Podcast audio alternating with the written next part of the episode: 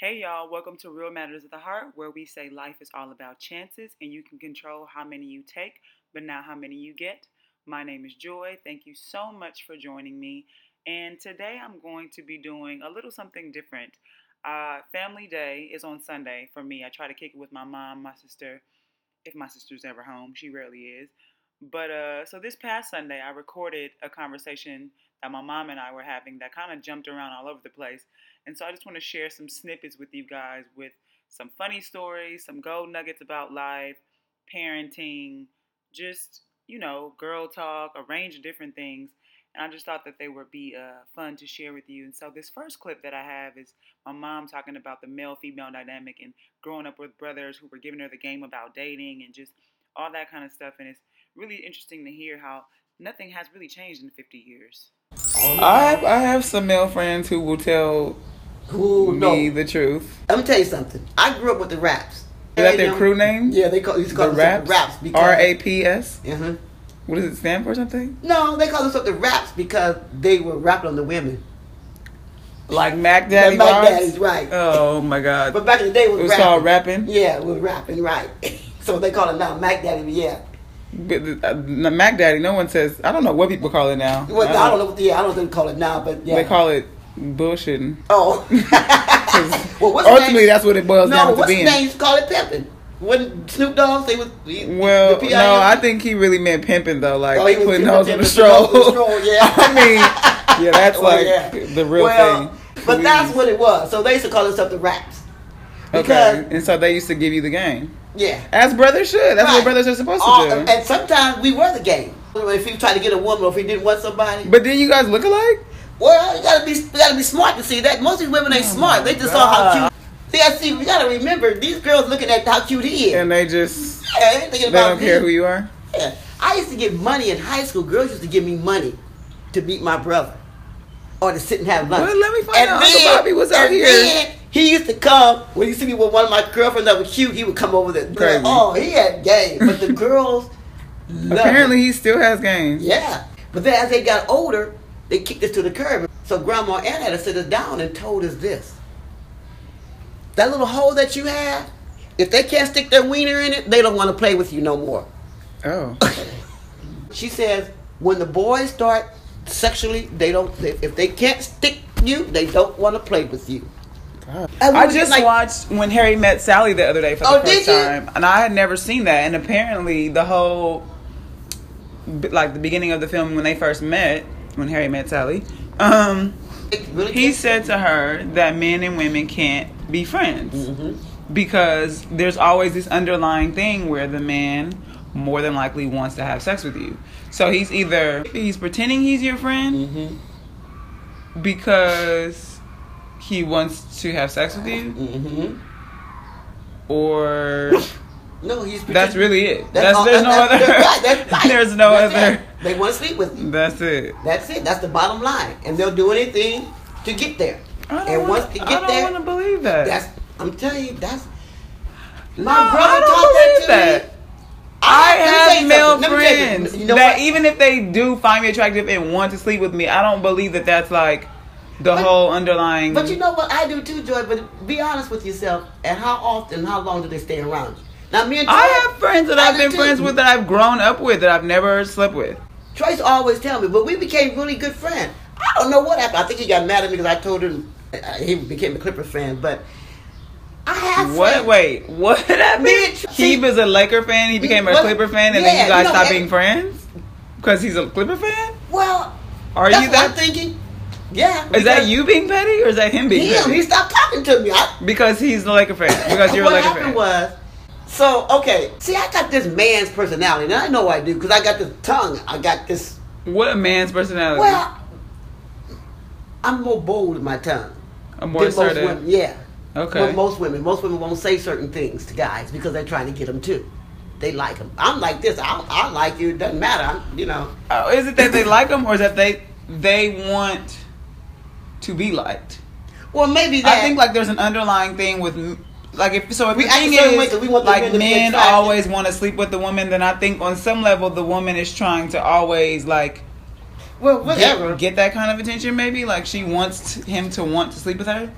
Well, see, i've never had. I've never I been. don't- I've never yeah. been boy crazy because I've always been around boys all my life. I can say that I have altered my behavior for a guy that I liked, but not necessarily because I wanted him to like me if I didn't like him.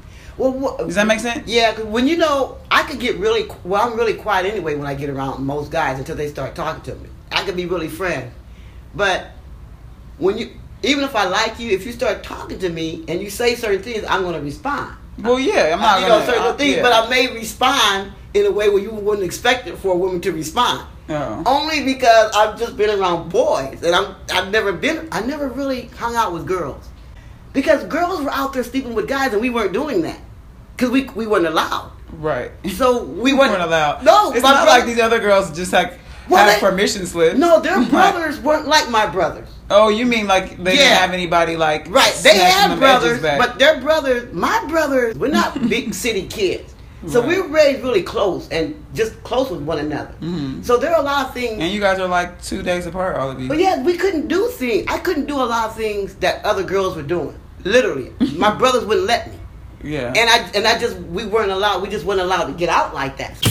I have heard these stories a million times and they never ever get old. I've always wished I had a brother for this very reason because I just knew that he would just have to put me up on game and I feel like a lot of stuff that I've lived through I probably wouldn't have had to go through. I would have handled or experienced it very differently if I just had somebody with me. And like I said, I have friends who give me the game, but it's usually because I'm going to them after the fact and I'm like, this is what happened. And he's like, oh, this is what happened.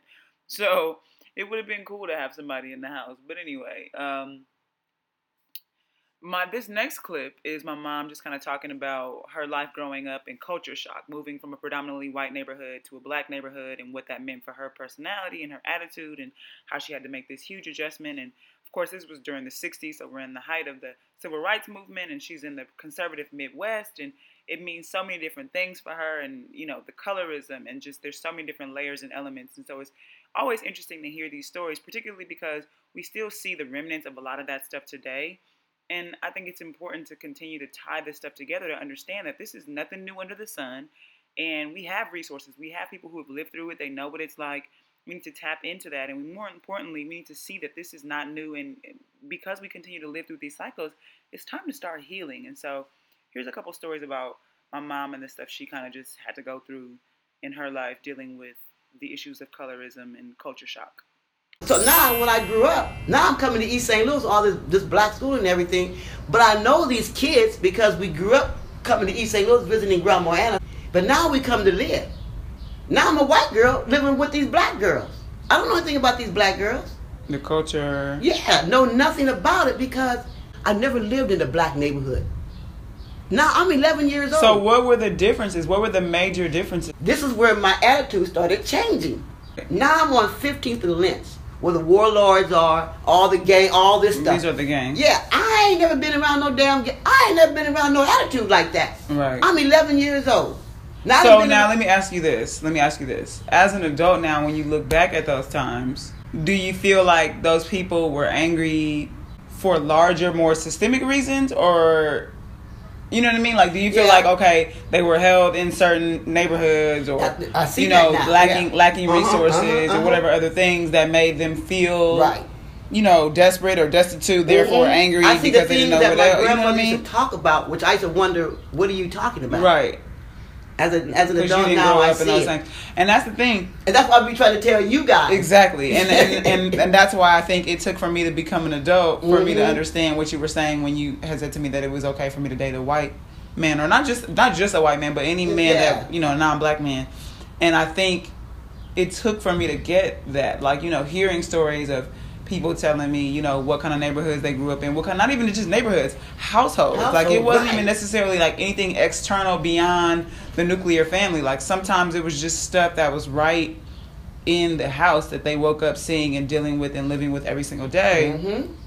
Waking And- up an empty refrigerator. Yeah, then what that does to you, and, and that's and that's I mean, and I hate to sound naive, like oh I didn't know, because of course you know on some level that it impacts you, but I think you don't really until you kind of grow up, I Right. guess, really understand. Even the people who have lived through it, like how it affects you Mhm. In uh, areas beyond that. Like, of course, you know, empty refrigerator, I'm hungry. That's going to affect certain things Mhm, about you mhm. know whatever. That's why they try to keep But like, it from- yeah. really Mhm. does impact It you does. so far beyond that Mhm. initial kind of Mhm. wave of Mhm. whatever your experiences is. Like, it, it, and, it, and it, you do carry it into your adult years, and it does show up in other areas of your life that may seemingly be unrelated Right, a hungry and belly. you know a hungry person. Well, because because then you make decisions from a place of desperation.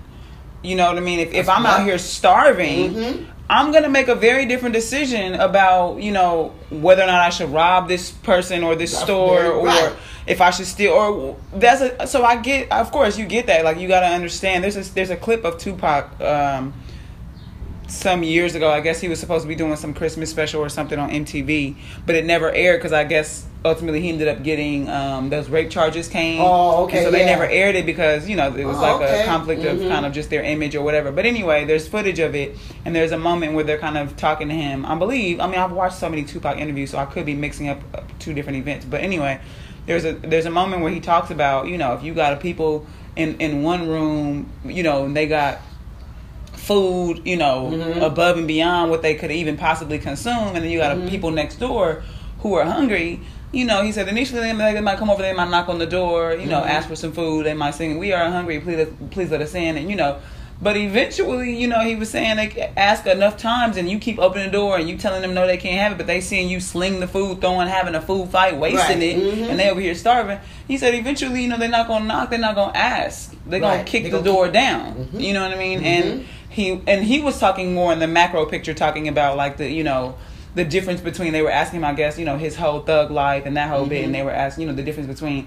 uh non-violent silent protests or whatever uh, sit-ins from the civil rights movement. He said, Mhm. yeah, they were asking, you know, back then, and now here we are in the '90s, 30 years later, however much, and you got us, the children of these people, the descendants of this movement, who are sick and tired. We watched our parents, grandparents, aunts, Mhm. uncles, whomever ask Mhm. y'all, and we watched you continually tell them no. So now here we are, in 1993, four, whenever this Mhm. interview is taking place, and we now we kicking down doors. They were asking and singing Christmas carols. Now we kicking down doors, busting shots. You gonna give me some of this food because I'm out here starving. Mhm, mhm. And it's it becomes that, and I think you get that on some level, but I don't think you always make the connection to into how it permeates into Right. other areas of your life, like where you're like, okay, well, wait a minute, hold on, my desperation.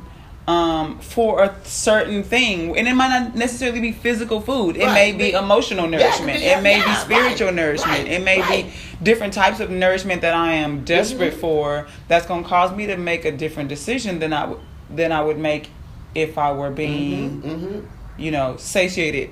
Right. If we're going to stick with this, you know, um, kind of analogy or whatever.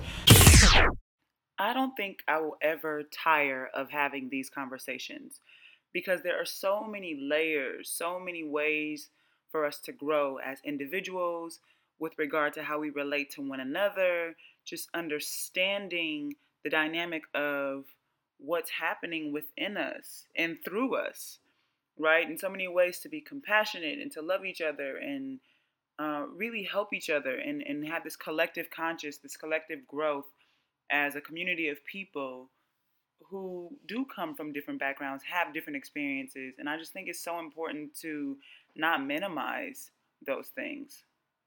And so in this next clip, we kind of address like, okay, now you come from these different backgrounds and you're acknowledging that. Now, how is that showing up with how you relate to each other, particularly how you relate to each other in romantic relationships when you have very different approaches because of your very different experiences? How does that show up? How do you navigate that? How do you reconcile those differences and still be able to work together as a unit, as a team? So yeah, it's interesting. I remember thinking about the love of my life. I thought he was. What's his name? We're not gonna say that. We're not saying names.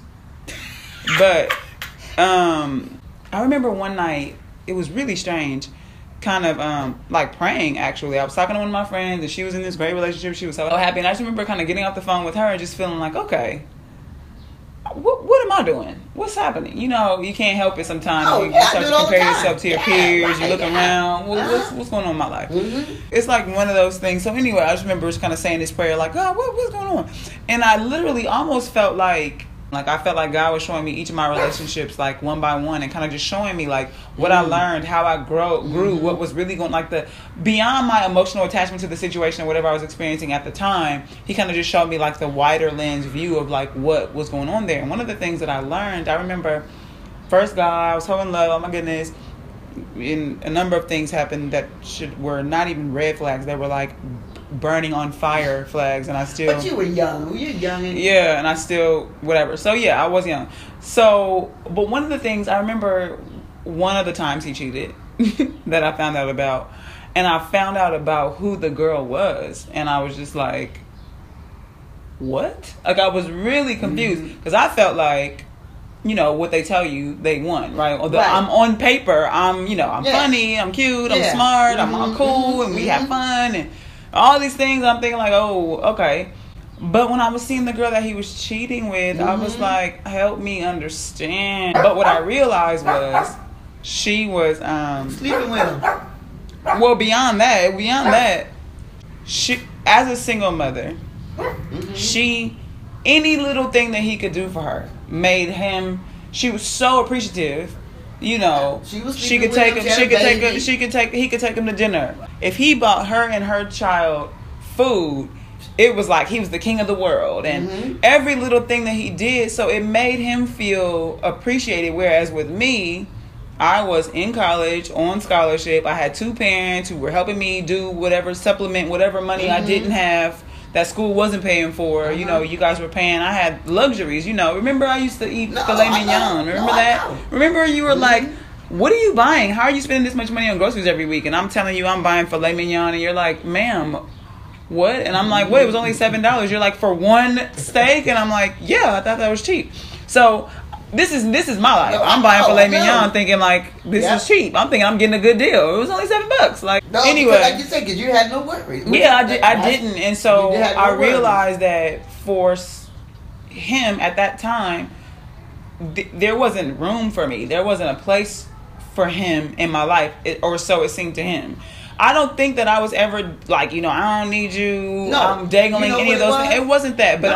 I she I think was able to make him feel like They were from the same. he was on top of the world. They yeah, the that same same place. kind of. That's why I keep and trying to tell you But that that needed that. I needed to see that Yeah. because I think up until that point, I was still questioning how much of the cheating and all that that he was doing was because of me, because of you know. No, but you know I wasn't good enough. I wasn't cute enough. I wasn't doing I enough. I should have been, No. you know, maybe sleeping with him or doing. I should have been, and I and I didn't. I it took for me to have that moment of clarity with God Mm-hmm. to say, "Oh, that had nothing to do with me, and everything to do with the context of that relationship, that, that dynamic, and how she was able to make him feel because they came from the same like he was, you know." And and I and I get it. I, I get Yeah. on. I do understand that dynamic as a woman now. Right. That a man would want to feel as though if I'm approaching this situation, I want to feel as though I have something to contribute. And so when you're in the situation that he was in at the time, and I wasn't looking to him for anything Right. other than companionship. Just be here with me. I enjoy my time with you. Let's just kick it. I wasn't looking for him to come and pay my bills and take care of me. I wasn't. If you don't, if you don't buy it, I'm not eating. I wasn't in that situation, and so I think in order for his own ego to be stroked, because it's the it's the background. In y'all's mind, y'all feel this comfort zone of sec- very great security, which is great, which is what I want you to feel. You walk very, mm-hmm. you walk tall, you stand with your head up. That comes from the security of your childhood. right? They came from a different type of a childhood where we are single parents, but some of us hustle different. Where they came from either they were hungry, they didn't have beds to sleep in, their mamas was gone, or either had to work. They saw men come in with abusive. They mom, you can't come in my house unless you're doing something. This is what they know. This is what they know. I mean, I get, I get. So if that, they don't get yeah. educated and go away and see something, see something different, different. and see that, then there won't be a change. And this is what you see. I'm tired of that story. But I'm you so know what? That's our that. reality. And I'm, and I'm not saying I'm tired of that story. Like I'm tired of people's truth. That's the like I'm not saying that at all.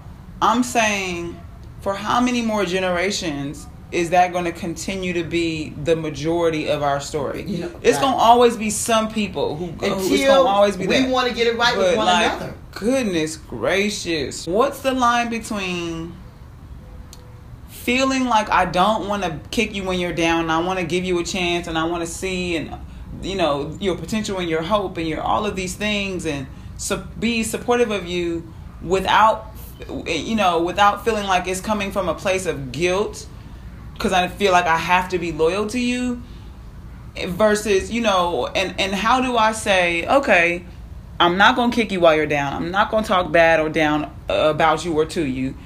But i'm also not gonna date you because i do see that you ain't got your shit together. Okay, well, wait a minute. so and i'm not saying that i'm obligated to date somebody who doesn't have their shit together. I got that. Right. but what i'm saying is like it's su- it can be such a thin line you know what i mean? When you see somebody who does have a good heart who does want to get out who does have a vision who does have all these things and maybe hasn't had resources or opportunities or anybody to encourage or empower them to do that prior to you. So when somebody like me for instance comes in this heart to give and be and love and sees somebody who has a skill, a talent, a trait, or even just a desire to get out and do something different, but they don't know how to do that. And so I say, okay, I'm willing to walk alongside you, to be supportive, to help you, to encourage you, to do all of these things. Then it becomes a matter of real life patience because mm-hmm. I'm not coaching you. I'm not doing it for you. That's not my job. You can only do, you know, what it is that you have the desire and then the will to do. Mm-hmm. And I can walk alongside you. But if we're talking about the, the, the, the dynamic of dating and all of that, it becomes this thing of like, okay, well, how long? Because I do have to acknowledge, I do have to recognize that you don't necessarily always know what this looks like. Hell, I don't always know what it looks mm-hmm. like, but I may have a better perspective because of choices you made as my mom to expose me to different things when I was younger, and you know whatever other things. But so for some people who maybe just now be seeing it for the first time mm-hmm. in their twenties and 30s, mm-hmm. you got to give them time to kind of catch up to what their mind is trying to understand. First, they got to trust you. Because a mm-hmm. lot of times, if you come in there trying to help and be nice, they looking at you with the side eye, like, "What normal. you trying to do?" Right. So first, you gotta make, you gotta allow them the time to trust you. Mm-hmm. Then once they trust you, they gotta catch up their their thought processes and their mentalities and their approach to life to this new kind of this new mm-hmm. idea that oh maybe I can do this. Maybe this is a possibility. Then you got to be patient with them through that because there's still this tugging that wants to take them back to their old way of life and they're old because that's what they're familiar with. That's what they know and then any obstacle that comes up instinctively anybody instinctively when you're faced with an obstacle or something instinctively you're going to go Ooh, and maybe at least for a moment consider going back to whatever you know until you you build this kind of will this this say to you. this determination this perseverance this diligence Mm-hmm. this persistence that says no i got to keep going. But that takes time Well, like that's Anna- built in Yeah. that takes time Well, you're always hustling and scuffling. You're doing, you know, whatever, whatever. So you're not, you can't. you have no sense of stability Yeah.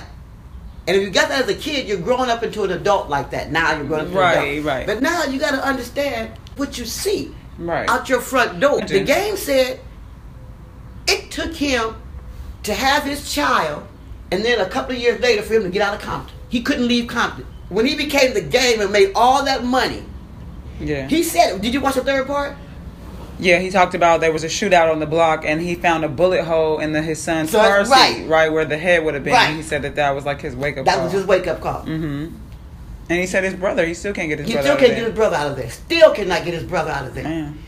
And I, I get it. I, I know. I know that it's very much a mind. The educator would call a sick person, not sick mentally or crazy, but it's a sick thing because you can't get off of that that train. Well, sick as in disease, and for mm-hmm. me, the word is dis-ease. Like there is dis-ease in your spirit. Okay, well- about what life But- but- is but- presenting to you. That's but- real. But but but there's a way out, and and and and, and Of course there's a way But they out. don't look for that life. they don't always know that though. But there it is. You- that's what that's but that's what even the game said. Even when he did get out and see, he couldn't he couldn't leave it. it's you're literally institutionalized. There it is. And that's what Yeah. I'm saying. And that's what Grandma Anna considers it to be a sickness. Because some people could even go through college and even go out and they can't seem to let that go. That's where you have to come in and realize there's nothing you can do Right. for that. No matter how much goodness you have in you, that's the work of God. You will be a, a, a, a person who wants to continue to save, and you'll find yourself in that mode, always trying to help and save, trying to help and Yeah, save, trying to help Captain and Save him. Yeah. No, I know, and I know what you're saying. But so, but my question, I guess, my battle is because I always say we are relational beings. We're created to yeah, be in relationship. and we don't want to walk another. away from anything. and it's not even necessarily I don't want to walk away. If I'm believing that that's the work of God, but I also know that God works through our relationships, Mm-hmm. through the people that He sends to us, then I feel like at what point am I making a selfish decision to preserve myself? Which I am un- on this movement that even selflessness begins with self, and I have to first make sure I'm good before I can expect to even just as a as a lifeguard coming up training that's the first thing they told mm-hmm. us when you go observe a scene and you see what's going on you survey the situation you have to make sure first that the situation is safe for you to enter in before you can go in and try to save call yourself trying to save somebody else you got to make sure it's safe so if you walk Right. into a spot and you see somebody passed out but it's a live wire which you can't do nothing to help them if you walk into the live Right. wire now y'all both you know both electrocuted Mm-hmm. so I do understand that in order to help somebody else I have to first make sure the situation but then you have to understand it's something that I can handle for myself. But beyond that, I do agree that you also have to. I have to be clear about what it is I expect from my maid and all these different things. And you have to so be it's unconditional. all of these things. If But see, that's what I'm saying, and that's that's where it becomes a paradox because. How do I say I am unconditionally loving a person as God does Mm-hmm. without all of these rules and stipulations and all these keeping score and tabs and Because I- judgments I- and all of that? How do I do that you keep it and simple. still protect myself? You keep it simple. I do have expectations for what I would like in my partner in my life, absolutely. But I don't have this list that says he got to be, he got to have a six pack, he got to fuck. I don't have that. But But, I how do you say in the same breath you got to know what you want and know what you need and all that, and at the same time, but love unconditionally? Like Because it can't I be say this. unconditional if I'm saying No, I say it's unconditional as long as you have. Like that doesn't I go say together. love unconditional because you're loving through God. So you're loving this person just because he's a person. And he's Yeah. No, no, no, no. No, that's what I always tell people. See, that's the problem. See, we want to put a lot of stuff in there, and we get we get caught, caught up in that. That's what I always tell people. I just want somebody who loves God. I, it ain't gonna be nothing else because I know it's gonna be a lot of other stuff in there because we're all human. But I know if you love God, if you love God and you and you you you working towards being obedient, because we're not perfect, we're just working towards being obedient. Then I know we can build something together because we're on the same faith zone. We're both loving God. We're both working towards obedience. Now, if we're both working towards obedience, I got to think that simple thought that you're not going to do anything that's going to harm me. right. The things you can't work with is what you hold value, your values. Now, if you're a person that's out here that's lying to me, that's stealing, that's che- you, how am I gonna work with that? Because what's real? What, how do I know what's what's what's the truth? You know what I'm saying? Mm-hmm. That's why I tell people, just keep it simple with me. Just just come to me simple. Cause yeah, we're gonna make mistakes. We're gonna do that. I'm not saying because we're not perfect. That's what I'm saying. If we can get past that stuff of, of the of the perfectionist stuff, and like you said, and we look at each other through God's eyes, then we can love each other with all the imperfections and all the bumps and bruises that we have on us because we do have it. I just don't want you to come to me lying about it. Hmm. Well, that was very interesting. What I hear my mom saying in this clip is basically that successful relationships are the ones that have the simplest approach, which is kind of different from what we normally hear because we always hear, you know, relationships take work, work, work, right? Um, and I don't think she's contradicting that. I think what I hear her saying is the work that we do in a relationship is not on the relationship or certainly not on the other person, but it's on ourselves. And if we can be obedient to the call that we have on our lives and show up authentically in our relationships, submitting to that, and then meet up and pair up with a person who's doing the same thing, then really that work is maintaining yourself in alignment with God and who He called you to be. And if your mate is doing that same work, then really the relationship has no choice but to be healthy and successful. So I really appreciate that shift in perspective there. And so now that we've gotten into some of the heavier material and we're about at the halfway point of this conversation, I think it's about time for a small chronic break. He didn't know I was I smoked weed. He, I don't think he knows that to this day. There's a lot of things I don't do with everybody. Yeah. Because I don't. I'm not that type of a person. I only smoke with certain people. I can't smoke with everybody. And then everybody tells me you don't smoke. Well, I don't smoke it the way they like me to smoke. Cause I don't. I got to be. I don't. I don't. Is there a way? I don't inhale it. What? You sound like Bill Clinton now. the hell is going on? What do you do to it? Right. I just take it and just do a little bit, and then I blow the smoke out and stuff. Because I like to be involved in the. I want to. So are you getting high? No. That's what they tell me. You're wasting it. Well, no. I I'm, don't know. I ain't never. Well, I'm with my friends. I've never smoked, but I've been high before Yeah, on, on my an edible. You know, I was high for five years straight and didn't know it. On what? With- Five high, five for high for five years dealing with that brother. Yeah, you. Oh, from the um. Just being smoking all the damn time. I didn't know it until we broke up, and I said, you know, after some time went by, he was out of my house and no more yeah, smoking. yeah. I said, damn. You I had like a whole, my whole world was just different. Contact. Part of it was just because had I wasn't dealing with his bullshit. But the other part of it was I really think I was high all that time test. and didn't know. You did. You passed a drug test, so you probably. Went. It wasn't enough to be in my blood because I wasn't doing But it see, and directly. I'm not that type of person either. I don't just sit around smoke all day and do that. I just smoke when people come around they want to smoke or you know just. You know, so, but you're it. not getting high. See, He was, that's what everybody they, they get mad. I do it because I don't want to. I put my mouth in after no. oh, bougie ass weed smoking. I don't tell people that, but I don't, I don't know where your mouth is. No, I hear Right, that. I don't, I don't want to my mouth, so I, I just. He said, Hilarious. he said, I don't like for you to come over and smoke with me because you don't smoke right. You don't even hit it right. I do. I thought you see the smoke coming out. Yeah, I see two minutes comes out too. quick." I'm like, well, I'm hitting it right. I'm hitting it away. But You just want to be a part of the, the yeah, social. but I want to know my surroundings. I don't like to be out of my mind. That's why I didn't start drinking. My remember, remember, I used to say that that that is why I did not drink when I See, I'm something else. was I'm- young. Like I Yeah, remember, like when I mean, of my I didn't start drinking till I was like 27 or something because That's what- but my whole too. thing too was like. Why do I want to be so drunk that I don't remember what happened? That's what. I I don't want to be out of control. I don't want to be vulnerable in such a way that I blacked out or I'm so drunk that you doing whatever. Or not, or or I don't want to be so drunk that the night is so fun and I don't remember it because I was so wanna damn I drunk. wanna like I want to have memories. I want to be able to be like, remember that time when? I don't want to be like, remember that time I got so drunk. Which time? I don't know because So I I never remember anything. they- like that's stupid. That's why I can go without it. See, every people laugh and I'm like, well, that's so ridiculous. but I don't, I don't, I don't smoke like they smoke because I, I, I want to be aware. And then what if you smoke too much and something happens? Then somebody needs to be there. Coherent. right. I will be the damn designated driver. Forget forget that. Yeah. Shit, we need to get on home because I'm going to sleep in my own bed tonight. I ain't staying out. So if you get, won't yeah. go and tear the party up, tear the club up, I'll be over here chilling. That clip cracks me up. We are the most paranoid, trying to be out here and be social, hanging out, but don't want to do nothing because we scared. That is hilarious to me.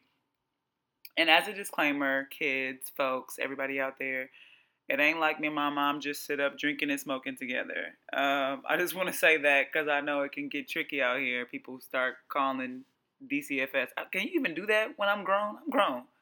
Anyway, uh, just you know, we're grown. Me and my mom, you know, she's my mom, but we're also two women, and I appreciate that we can have honest conversations about just the stuff of life. So that's always going to be a, a funny clip for me. But now, getting back to some of the more serious material, we spoke earlier about race and colorism, but there's another element that can definitely impact the way we show up in the world and in our relationships, and that is socioeconomic class. How much money you make, what profession your family, your parents hold, um, how people view you in your society, in your community, in your neighborhood. Things like that can really impact you in, in the way you show up in this world. And so, my mom was raised by her great grandparents who were born in the 1800s. So, she has a very, very different perspective than most people her age because the people who raised her were very simple. They came from a very different time and have a very different experience in the world because of the things they had access to and how they grew up and all of that. So let's take a listen and see what it was like to have dinner at my mom's house growing up with people who were born in the 1800s. I'm going to my white friend's house. The butler is my other black friend's daddy. Got to wait on me. Oh, wow. So I'm going to the white girl's house. They got to wait on me. You think they like that? Mm. Hell no. They don't like my grandfather as it is. Yeah. That put me out of the box right there. That's what I grew up with. My uncles, my great uncles and his brothers building homes, photographers, uh, electricians, all these different trades. All the girls were teachers. Five girls, five, all of them were teachers, professors. They were all educated. That ain't normal. That's not normal for a black man to have 10 kids and they all get educated. I didn't see alcohol in the house. There was no bickering and cussing and like, none of that. I didn't grow up with that. When I opened my refrigerator, it was full of food. And I had somebody cooking dinner. We had dinner time. We had to sit at the table. Pop your hand if you had feet, feet in your plate. Pop your hand if you don't hum at the table. We had manners. You didn't put your feet in your plate, which was your hand. You didn't put your elbows on the table. You didn't hum. You had a conversation at the table. And everybody had to, we had dinner. Everybody was sitting at the table. That's what I grew up with. And everybody ate the same thing. Grandpa cooked. And it was a little bowl of, of uh, cucumbers in vinegar, a little piece of meat, and potatoes, and a glass of milk. That's what we had every evening. It was poached, poached beef. I couldn't open my refrigerator and go get what I wanted. There was dinner time, there was breakfast time, there was supper. The supper was lunch, and then we had dinner. Grandma Jones fixed our lunch for school. We didn't eat lunch at school. We had food at home. We should have fixed our lunch. Literally get up in the morning, 70 year old woman, fix our lunches, fix our breakfast, have us a, a homemade biscuit and some eggs, uh, literally a homemade biscuit. And on Sunday, she would make each one of us a little raisin pie. Our own little raisin. We used to love raisin pie. I don't know why. I think that was Grandpa's favorite pie. What kid likes a damn raisin pie? I don't even know what that means. It sounds disgusting. No, they're good. The raisin it pie. Sounds like your digestive system was popping. That's okay. What you think? Vinegar and, and right. cucumbers. That That's is right. the shitstorm That's waiting right. to happen. That's right. So I never had a headache of being constipated or nothing like that because we ate and raisin pie. Raisin pie. They call it mincemeat pies, but we call them raisin Ew. pie. Yeah. Call it mincemeat. Good for you. Grandma baked them raisin pie, boy, they'd be so good. And she baked some homemade biscuits for us. We put that Karo syrup on there, boy. Sli- Ooh, boy, boy, boy. Yuck. I don't know nothing about no mincemeat pie or raisin pie or any of that stuff. It sounds gross to me. But again, when you grow up with somebody who's born in the 1800s, I guess that's what you eat. Now, this next clip is about personal hygiene, and it really doesn't have anything to do with anything except that when I heard it, I was grossed out, and I just didn't want to have to be the only one who was grossed out by myself. So, yeah. I watched this lady on TV One, and she was talking about how Americans bathe. We bathe too much. She said we're bathing the the men in what I can like go with words, but there is a uh, an antioxidant kind of like that protects our skin, that protects us. Mm-hmm. And the more we bathe, we fight those those things off of which they're actually living on our skin that, that keeps our skin, that protects our skin. Mm-hmm. She said we're washing these molecules off that protects us from all this stuff. The, element. uh, the elements, yeah. We're constantly washing. She said, all you need to do is wash your vital parts. I never understood my grandmother. Like a hoe bath? That's what we did every evening. The only thing we washed in the evening time was our feet had to be and our hands and our face. In the morning time, we just washed our faces off. We only got a bath once a week. One bath every Saturday. She said, You're not supposed to walk around and smell like a flower. Well, this is true. she yeah. said, so that's why she said we're, we're washing all the all our protectors from the elements and all this stuff off, and then we go back and put all this lotion on. Now we're killing it because now we're clog- clogging. So I was like, you know what? Now I see what my great grandmother was talking about. Well, that was just because it was, you know. No, she used to say to us. The water bill was running up the water. Oh bill. shit, no. but you know, you you made all these black ass kids. you learn things, but you don't know when you're a kid And then I hear this woman talk. I say, "Damn, that's what my grandmother was telling us." Well, we definitely are much more complex these days. She said, "You go to the." But then there are new elements that aren't that, that you didn't have to consider back then. You know, you flash some water up on your underarms, you hit your feet, and, and when you get o- o- older, you hit your butt, whatever. But she says, you they- gotta wash your ass. if you get hot and stinky, but she says no. She says no. She said that's what keeps your body clean. It's sweat, you, you know, it cools you off and it keeps you clean. Well, I don't know if I'm buying into that one. I told, I said to myself while she was talking, I said, well, while you talking, I'm gonna go right in the shower and get. Right, I'll be right back. Yeah, so I don't know about this not taking a bath every day thing. I mean, I work out. I literally work out for a living. This is what I do. So I can't be sweating how I sweat talking about washing my vital parts only. That ain't that ain't that ain't it. And so in this next clip, we go back to talking about family and childhood and specifically about how those formative years really stick with you and the ideas that you create and the thought patterns that you develop, how all of that carries with you throughout life and how it shows up in different ways, and how important it is as a parent to be very intentional about um, how you contribute to the creation of your child's life. Even if you don't necessarily have all the answers, because you won't, it is important to at least give it some thought. And so here's some insight into some of the things that my mom thought about when she was considering how she wanted to raise me and what kind of woman she wanted me to ultimately become. I just, I just wasn't raised to depend on no man, or if you don't got no man, you it ain't going. I just I don't have that kind of thought. Right. And I didn't raise you girls to be that way. But I didn't raise you to be on a pedestal. I raised you to be. I wanted you to be earthly loving women. Just, just, just, just plain loving women. Not so much as. I- I What you gonna do for me? yeah, and I think you- right, Yeah. and I think a lot of that comes from a lot of things that we missed in our lives as children. The women did, so they think that you got to do. And I said, no, no, no. My girls won't be that way. I think about as an adult now, like when I say I played the piano, I played the flute, I played the violin, Mhm. I took folk dance classes. When I went to school, you know, we had to take vocal um, classes and musical theater, and we went to the opera, and we went to see, you know, plays and dance performances and classical music and orchestras and Yeah. like when I think about, and then I also played sports and you know Yeah. did the I summer to make you camps and did all those things, and that's girl. really when I think about that now.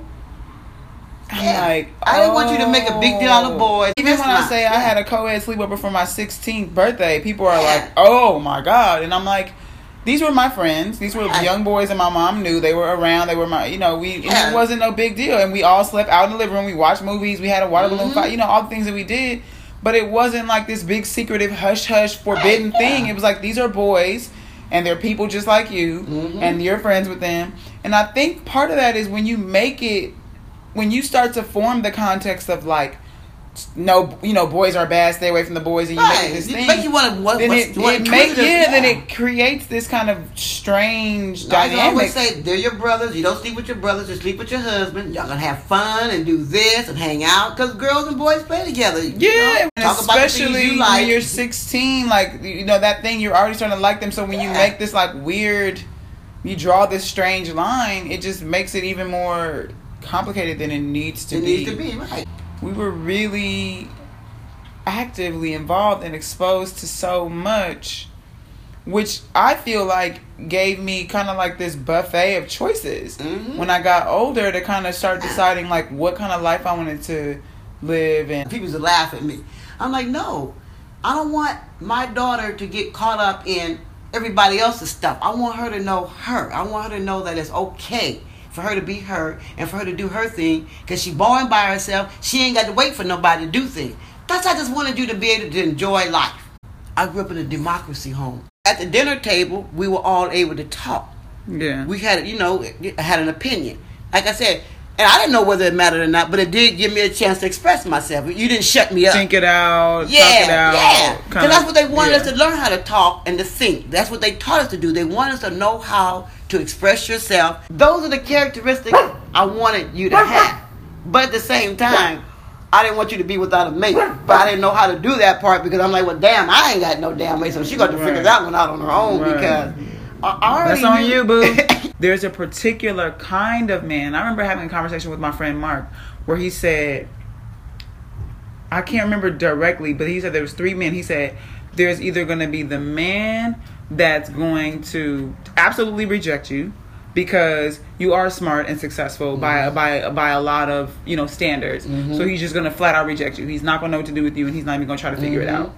And he said, then there's going to be the man who's going to think he can handle it, get in, find out he's in too deep, and then he's either going to try to fake it and mm-hmm. keep it going and mil- fail miserably, or he's going to realize he's in too deep and that he can't handle you, and he's going to jet and run.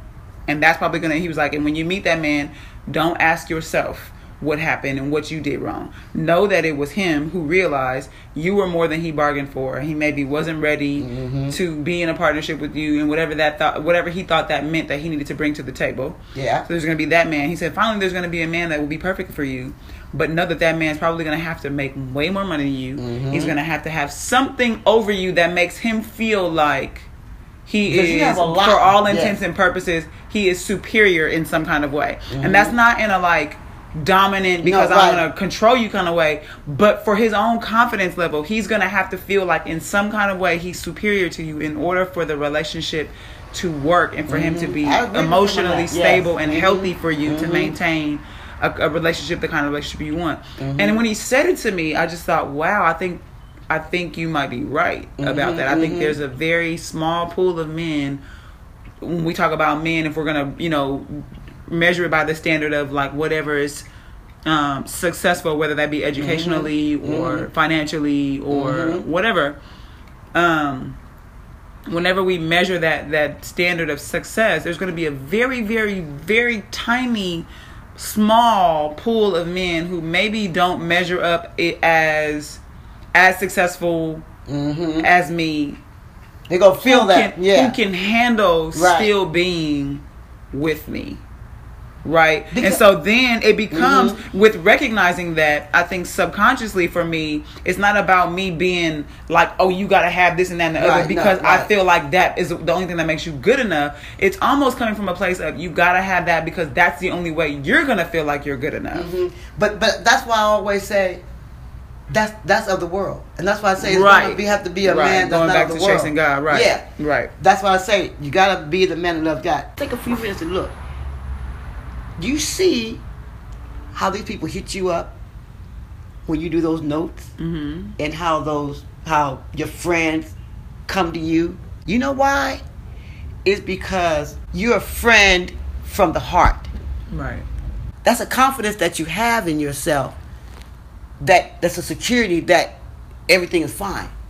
You don't have no no hangups. You don't have no no doubts. You don't and you, and you never had it. That's why and you're able to love and to do things unconditionally.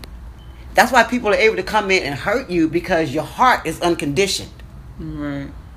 And what's going on now is you're trying to fit in and make it condition. You're not a worldly person. Ooh, I remember. You're I not a remember worldly I was person. dating this guy for like ten months, almost a year. Yeah. I wanted to like him so Mhm. bad. Like he was a great on paper guy. We had fun together. He was attractive. He was. He he had a great job, and what I really enjoyed about him is that he worked for himself as well. So he had this flexibility in his schedule. So as an entrepreneur myself, it was like we could you know have these mm-hmm. random middle of the day dates during the week because you know neither one of us mm-hmm. were tied to this you know schedule and just all these things. And so I just really thought, oh, this is great. But I could not like this guy. oh my god! Like I would like pep talking myself like a locker room talk before we would go out. Like, okay, Joy, look this man is cute and he likes you and he's nice and he's funny and he's cool and he's got a good job and y'all have fun together and have good conversation and i would be like running down the list like trying to get my mind right it took like six months for me for me to even let him pick me up from my house like i didn't want him to know where i lived Why? it was What's just wrong with him? weird and i don't So I remember one day I was just like, all right, I'm dragging this thing out. Clearly, I don't like him. So let me just stop because it was becoming just more and more apparent that he was just super into me. He really wanted to take this thing to the next level. And I was like, trying to make myself get there. Like, come on, Joy, you can do it. But I couldn't. I couldn't do it. So I ultimately um, remember saying, hey, let's go to lunch. We went to lunch.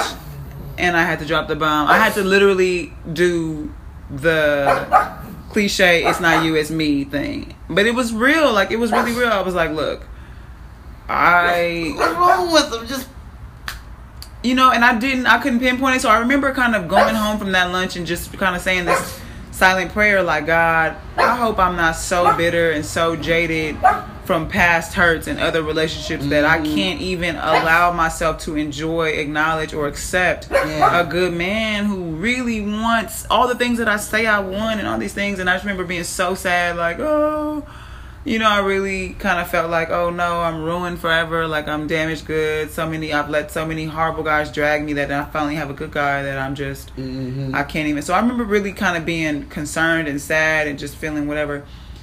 And then I met this other guy, and I was kind of like, man, I'm not really interested. And he hounded me for like a month before I finally, because I was genuinely busy, really, in real life, before I was finally able to go out with him. And so we went out to lunch, and I remember it just, it hit me like a ton of bricks. I liked him immediately. And I just remember calling my friend, like, oh my God, I like him. I don't know what happened. And it was a relief on some level because it was like, okay, well, at least I know what I realized after that shenanigan was mm-hmm. over was I feel like God sent him to me to say, hey, don't worry. Your heart is not hardened. You still have the ability to love.